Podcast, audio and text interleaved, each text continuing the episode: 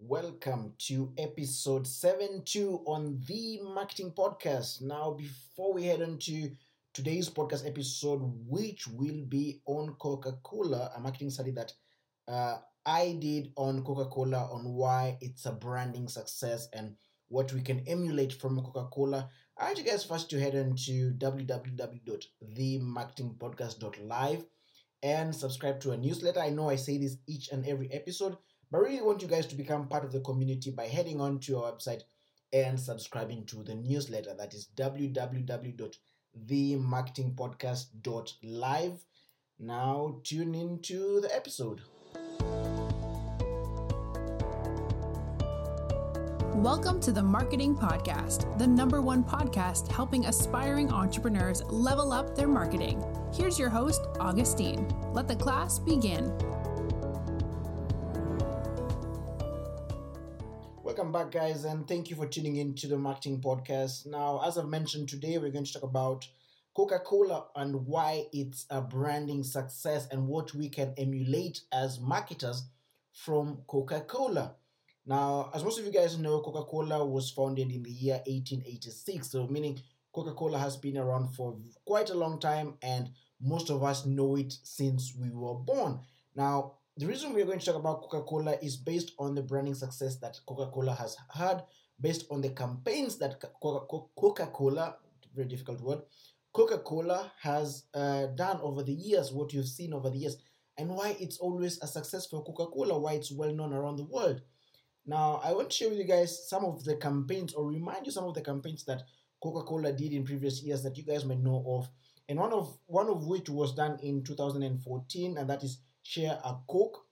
If you can remember, Coca-Cola had this thing where you could share one Coke uh, with two people, meaning like, for example, if you, if you saw the ad, uh, you could take one Coke bottle and you could unscrew it and it becomes two Coke bottles.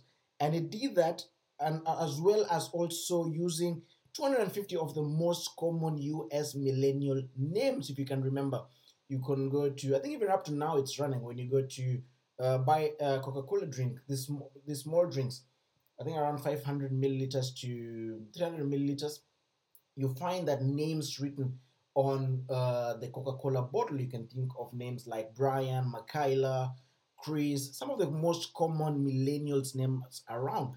Now, this strategy was a, was a really good success for Coca-Cola. And uh, one of the reasons being is that through this campaign, Coca-Cola was able to tell a story, sell an emotion, sell sell, sell a feeling, a moment, which is quite different when you think about some of the brand activation strategies that most companies use. Because Coca-Cola is not only selling you the product, which is its beverage, but it's selling you a moment, an experience. And this, you know, it's talked directly to individual consumers. Because you think about it, when this campaign was released, now everyone was rushing into stores looking for Coca-Cola bottles written in their names. And let's say, for example, if you're called Makayla and you find uh, a Coca-Cola bottle written Makayla, you want to buy that. Or even if you're in a grocery store and you didn't have the intention of actually buying uh, Coca-Cola, but then you see a bottle written with your name, there's this tendency of you buying it because it speaks directly to you. Now, this might not be really possible uh, to all, to or for all companies uh, around, since uh, Coca-Cola has really a huge budget when it comes to their marketing and advertisement. I think around the year two thousand fourteen, they spent close to uh, four billion dollars only on advertisement, which is quite huge. Uh, but based on their market, market capitalization, this is quite normal for them. But the thing you can learn is from a, from a business perspective, regardless of the kind of marketing and advertisement budget that, that you have, is that you have to lower your advertisement to the level that speaks to your, cons- your individual consumers. And we're talking about this, about being very personalized when it comes to your marketing strategies and all that.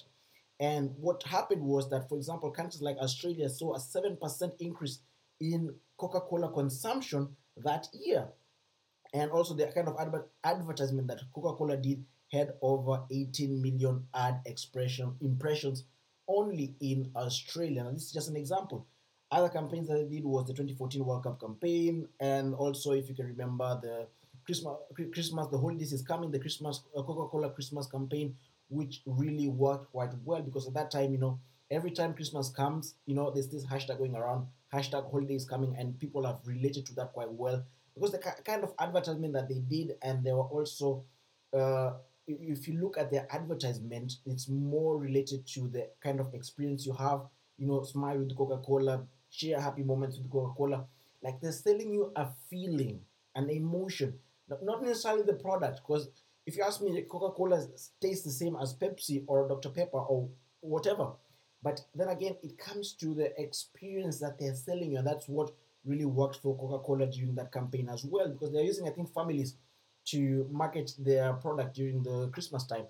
And this was directly, like when you think of a family, this directly, uh, directly steered towards, you know, the father, the mother, and the, the children and all that. So it speaks to a very large audience, and it's very much individual. Now, uh, apart from that, you know, Coca-Cola owns a couple of other companies and brands, including they own like sixteen point seven percent of Monster. You all know Monster for the energy drink, Fuse, Vitamin Vitamin Water, Minute Maid, and all that. And also have uh, acquired Fanta and Sprite and all that.